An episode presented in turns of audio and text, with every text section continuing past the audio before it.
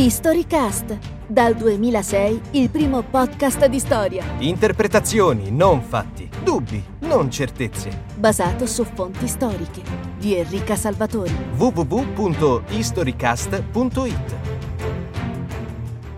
E Federico fu un uomo pestifero e maledetto, scismatico, eretico ed epicureo, corruttore di tutta la terra, giacché seminò il seme della divisione e della discordia nelle città d'Italia, tanto che questa dura fino a oggi. Pertanto sembra verificata in Federico quella profezia dell'abate Gioacchino, che all'imperatore Enrico suo padre, il quale chiedeva cosa sarebbe diventato nel futuro il figlio, rispose Perverso il tuo bambino, cattivo il tuo figlio ed erede, oh principe, oh Dio, sconvolgerà il mondo.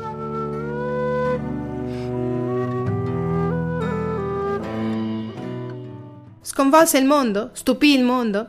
Historicast dedica la sua ventunesima puntata all'imperatore medievale Federico II di Svevia, un personaggio che ha sempre suscitato giudizi estremi, abissalmente negativi come entusiasticamente positivi, mai pacati, mai dentro le righe, e non solo presso i contemporanei come Salimbene da Adam che abbiamo appena sentito, ma anche dagli uomini del nostro tempo. Prototipo del principe rinascimentale, se non addirittura illuminista per lo storico Ernest Kantorowicz, sovrano medievale, abile nel beer watching, per un altro storico più recente, David Abulafia. Il vero Federico non solo continua a fuggire dalle pagine dei libri, perché non è riproducibile nella sua complessità, ma sembra spingerci ancora dopo otto secoli a prendere una parte, a dichiarare un'appartenenza, Guelfi o Ghibellini, detrattori o estimatori. Historicast non intende sposare cause né raccontarvi chi era Federico II, ma andare a mettere un po' il naso dentro il suo mito e capire cosa sta dietro le tante letture che sono state fatte di questo personaggio. Di certo, si può dire che se di lui sono stati dati per otto secoli giudizi estremi, in buona parte è colpa della storia, che lo ha messo in una posizione decisamente estrema.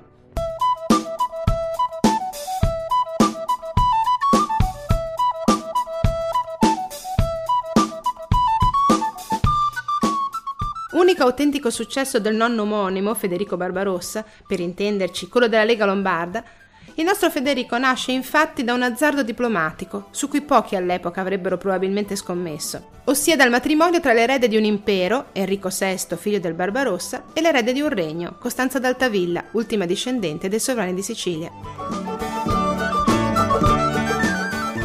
Lo partorisce quarantenne, praticamente da vecchia, in una tenda montata sulla piazza di Iesi, perché tutti possano essere testimoni di un parto che la vita e le conoscenze dell'epoca giudicavano praticamente impossibile. Appena nato, Federico si trova, almeno sulla carta, ad essere erede di un dominio di dimensioni straordinarie, dall'attuale Danimarca giù fino alla Sicilia, con un unico spazio libero messo proprio al centro, il patrimonio di San Pietro, il territorio governato temporalmente dal Papa. Con una cartina geopolitica così disegnata c'è poca scelta. O d'obbedire ossequioso alle indicazioni di una Chiesa che giustamente si sente assediata da tutti i lati, o dare pieno valore alla dignità imperiale che gli è stata tramandata. Appena giunta all'età della ragione, Federico prende la seconda strada e lo scontro col papato è inevitabile.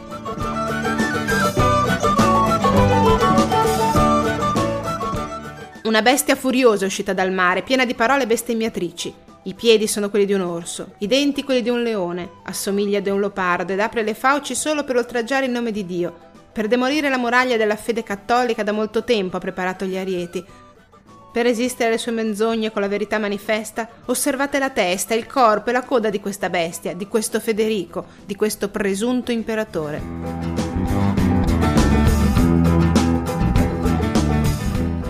Nelle encicliche di Gregorio IX, come quella che avete appena sentito, Federico è fisicamente e moralmente un anticristo, una bestia demoniaca, un persecutore della Chiesa, un eretico. A queste ed altre accuse Federico risponde però con la lingua tagliente, resa ancor più raffilata dalla penna del braccio destro, Pier delle Vigne. Nelle sue lettere che spedisce ai regnanti di mezza Europa, i pontefici risultano avidi di denaro, colpevoli dell'usura che pubblicamente condannano. Manipolano i sovrani col solo fine di accrescere il proprio dominio, dimenticano il messaggio di povertà e carità che proviene dai Vangeli e sono lontani, lontanissimi dall'esempio di vita cristiana mostrato appena ieri da Francesco d'Assisi. Sono accuse che vi suonano per caso più moderne di quelle lanciate da Gregorio IX contro Federico? Ovviamente sì. In parte, anche se solo in parte, le condividiamo ancora oggi, perché sono state proprio di molti movimenti religiosi della nostra storia. Riprese nel Cinquecento da Martin Lutero, ci hanno meditato sopra gli intellettuali protestanti anglicani, sono poi rifluite nei testi dei pensatori illuministi, ancora rimbalzate nei pamphlet anticlericali dei liberali dell'Ottocento e da lì giunte fino a noi. Visto attraverso questa luce, Federico appare allora un principe in un certo senso fuori dal suo tempo e più vicino al nostro, indipendente dal potere della Chiesa e libero pensatore. Se ci aggiungiamo altre pennellate, poi la sua figura sembra avvicinarsi ancora di più, fino ad apparirci quasi familiare. Qualche esempio? Dopo anni di crociate fallimentari, il nostro imperatore riesce a conquistare Gerusalemme praticamente senza combattere, ma in forza di un accordo diplomatico. Una volta presa, la città santa diventa città aperta a tutte le confessioni del libro. Le sue guardie personali sono saracene. Alla sua corte sono ospitati di frequente gli ambasciatori musulmani del sultano d'Egitto, Al-Kamil. Lui stesso conosce l'arabo e ha una nutrita corrispondenza sia con i califfi che con i sapienti islamici. Lo prova il libro delle questioni siciliane, redatto da Ibn Sabin, un mistico sufi andaluso di Mursia, al quale il suo sovrano aveva passato una serie di questioni che l'imperatore aveva inviato a tutti i principali paesi dell'Islam, sollecitando una risposta. Nella sua corte itinerante scrivono e dissertano pensatori di grande calibro e di religioni diverse, come Giuda ben Salomon Cohen di Toledo, autore di un'enciclopedia ebraica delle scienze e anche gli intellettuali cristiani che vi transitano agiscono quasi sempre da tramite tra la cultura islamica e quella cristiana, come Michele Scotto, che riscopre in arabo Aristotele e studia le opere originali di Avicenna e Averroè. Leonardo Pisano, che divulga i numeri arabi che tutti oggi usiamo e che indirizza ai sapienti della corte alcuni problemi matematici. Federico si deve inoltre la prima fondazione sovrana di un'università, ancora oggi intitolato a Federico II, L'Ateneo di Napoli si data dalla Generalis Lictera dell'imperatore Svevo del 5 giugno 1224, che indica la città campana come sede dello studium generale del regno, con un compito preciso. La formazione esclusiva del personale amministrativo e burocratico della Curia Regis e quindi la preparazione dei giuristi che devono affiancare il sovrano nella definizione dell'ordinamento statale e nell'esecuzione delle leggi.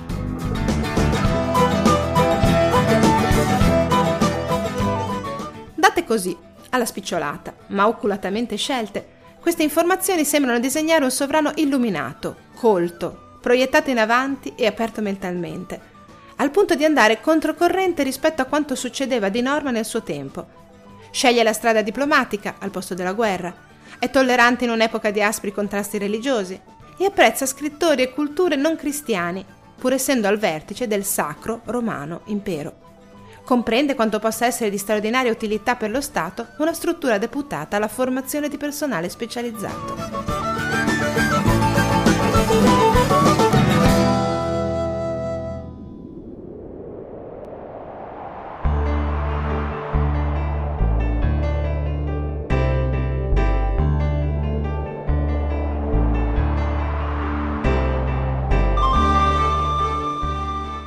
Vero? In buona parte no. Il ritratto risulta dipinto così solo perché sono stati presi in conto alcuni colori e non altri. Una sfumatura da aggiungere che ai saraceni di Lucera, a lui certamente molto cari, sono il risultato di una deportazione feroce di tutte le presenze islamiche residenti in Sicilia e ribelli all'imperatore. Mai integratisi veramente nel regno normanno e sottoposti almeno dalla fine del XII secolo a una pressione continua perché abbracciassero la fede cristiana, i musulmani di Sicilia si erano ribellati contro le autorità ecclesiastiche e l'amministrazione centrale, arrivando persino a coniare proprie monete. Nel 1222 Federico catturò uno dei capi, Ibn Abad. Il prigioniero invocò perdono, ma l'imperatore gli immerse lo sperone nel fianco, lacerandone la carne, per poi impiccarlo. Ne seguì una lotta dura per soffocare la ribellione, culminata nello spostamento forzato dei sopravvissuti dalla Sicilia ad alcune località della Puglia, in particolare a Lucera. Volete un'altra sfumatura? La diplomazia usata nella crociata fu dettata dalla necessità e dall'accortezza politica e non da implausibili idee pacifiste. Con l'esercito imperiale decimato dalla diarrea e la scomunica sul capo, Federico doveva a ogni costo ottenere un risultato tangibile e la sua conoscenza della lingua e del mondo islamici gli furono di enorme aiuto. Ma il risultato comunque non fu esaltante. Gerusalemme era di nuovo libera, ma in pessimo stato. Al-Camili impose come condizione per andarsene l'abbattimento delle mura che pare lasciarono la città indifesa e indifendibile. Il monte del Tempio restò punteggiato dalle moschee, anche se ai cristiani venne concessa la visita. Ritornarono cristiane a Nazareth e Betlemme, luoghi dell'Annunciazione e della Natività, ma raggiungerle non era facile perché erano praticamente circondate da insediamenti islamici. Così il sultano spiega ai suoi la cessione di Gerusalemme. abbiamo loro concesso nulla più che qualche chiesa e un pugno di edifici in rovina. I sacri recinti, la venerata rocca e tutti gli altri santuari rimangono in nostro possesso come erano in passato. I riti musulmani sono vivi come non mai. Se si allarga un po' lo sguardo, anche la figura dell'imperatore come splendido mecenate luccica un po' meno. Se paragoniamo infatti i centri della vita culturale del suo regno con quanto accade nello stesso periodo nella Castiglia di Alfonso il Saggio, la bilancia pende decisamente verso la penisola iberica, dove nella scuola di Toledo un nutrito gruppo di studiosi cristiani, giudei e musulmani si impegna in una magnifica opera di traduzione dei testi arabi ed ebraici e di recupero delle opere antiche. In confronto ad Alfonso, Federico, che è autore di un trattatello sull'arte di cacciare con gli uccelli, appare semplicemente un uomo colto, intelligente, curioso, ma anche forse un po' troppo convinto delle proprie qualità. E se è vero che è il primo sovrano a fondare un'università che sia utile a un governo, si deve anche notare che Federico non porta avanti questa linea col dovuto rigore, dato che affida numerosi incarichi ad aristocratici, non formati nello studio napoletano e quindi incapaci di portare all'imperatore un particolare know-how. E ancora, con il papato, col quale si consuma una lotta lunghissima e feroce, l'imperatore non segue una linea di netta opposizione e meno che mai sposa linee di pensiero eretiche. Persegue anzi con determinazione gli eretici del suo regno. Cerca continuamente di arrivare a compromessi col pontefice e al di là dell'esito della sua impresa in Medio Oriente è un genuino assertore del movimento crociato. E allora principe rinascimentale ante litteram o semplicemente uomo colto, sovrano illuminato o despota, libero pensatore amico di ebrei e saraceni o persecutore delle minoranze religiose.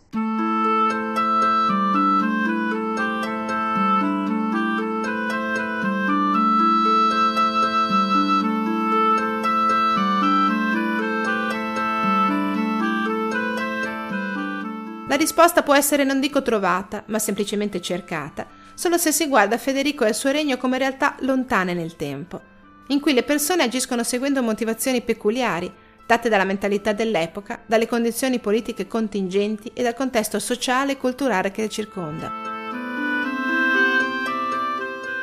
Il rapporto con la Chiesa, ad esempio, si comprende molto bene se si considera l'eredità piombata sul capo del giovane Federico, il regno di Sicilia, dal papato era considerato un proprio feudo, un'appendice della Santa Sede, solo temporaneamente affidata ai sovrani normanni e quindi al loro erede. I normanni però avevano lasciato a Federico tutta un'altra visione del regno, quella di una realtà rispettosa ma autonoma dal papato, perché retta dai sovrani per volontà divina. Di fronte alle pretese della Chiesa, Federico si erge allora come garante di un ordine che ritiene stabilito da Dio come principe della pace, come difensore lui e non altri della fede nel suo regno, e soprattutto come strenuo conservatore dei privilegi e dei diritti che gli avi gli hanno lasciato. All'interno di questa logica di restaurazione, conservazione e consolidamento del potere imperiale si spiegano anche gli altri aspetti della politica di Federico. La stessa lotta coi comuni del nord, formalmente sottoposti alla sua autorità ma in realtà completamente autonomi, se da un lato è legata direttamente alla volontà di ripristinare il potere imperiale, dall'altro impegna Federico in una lotta durissima e infinita, senza esclusione di colpi. Colpi di successo, come la vittoria di Corte Nuova del 1237, seguita da una maestosa parata trionfale in Cremona, curata nei minimi particolari. Il carroccio, simbolo dell'autonomia delle città, sormontato da una torre di legno col vessillo imperiale, è trainato da un elefante. Dietro, una lunga teoria di prigionieri incatenati ma anche colpi incassati a fatica, come la distruzione di Vittoria dieci anni più tardi, la nuova città voluta da Federico proprio accanto alla ribelle Parma, per coronare un trionfo che crede imminente e scelta per custodire buona parte del tesoro imperiale. Federico lontano a caccia, la guarnigione di difesa trascinata via da un'azione di disturbo, Vittoria si trasforma in un attimo in un cumulo di cenere, razziata dagli uomini, donne e giovani parmensi che riportano a casa un bottino senza precedenti e lasciano l'imperatore imprecare tra le rovine, come un'orsa orbata dei suoi cuccioli in una foresta.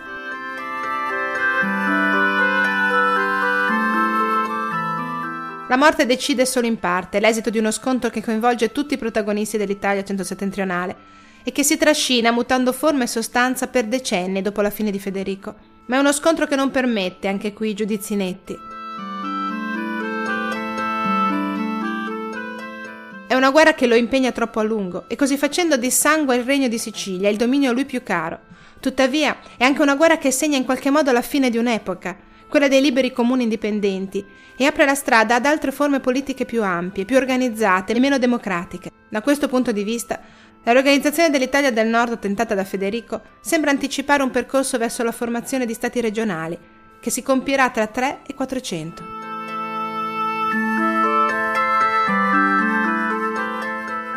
Ma allora che giudizio si deve dare? È possibile disegnare un quadro completo e ricco dello stupore del mondo senza restare impregnati nelle spire del mito che è cresciuto sul suo personaggio o senza cadere nella tentazione di modernizzare alcuni aspetti della sua politica?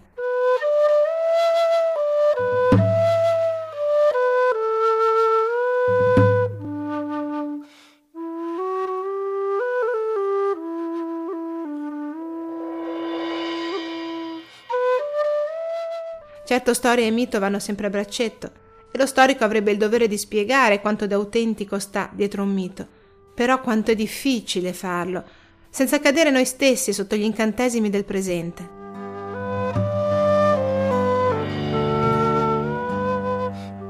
Ernest Kantorowicz, uno storico tedesco patriota di origini ebraiche, scrive la biografia di Federico II nel 1927 vuole mostrare ai connazionali appena usciti dalla sconfitta della Prima Guerra Mondiale un Federico che è un esempio luminoso, un uomo eccezionale. Nelle sue pagine l'imperatore è il simbolo di un rinnovamento spirituale che lo storico auspica per la sua Germania. Peccato che nel 1933 Kantorowicz sia contestato dagli studenti nazisti e che nel 1938 scampi per poco alla famigerata Notte dei Cristalli.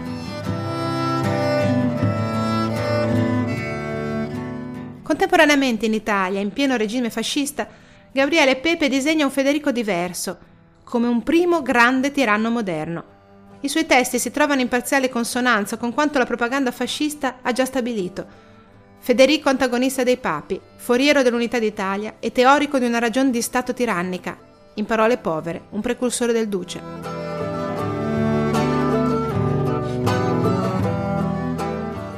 Più di recente, l'inglese David Abulafia si è dato un grande affare a distruggere sia il mito del sovrano illuminato sia quello del tiranno moderno. E nella foga di distruggere non sempre è riuscito a dare un quadro convincente di un personaggio chiave del Medioevo che non possiamo più incontrare, ma solo raccontare.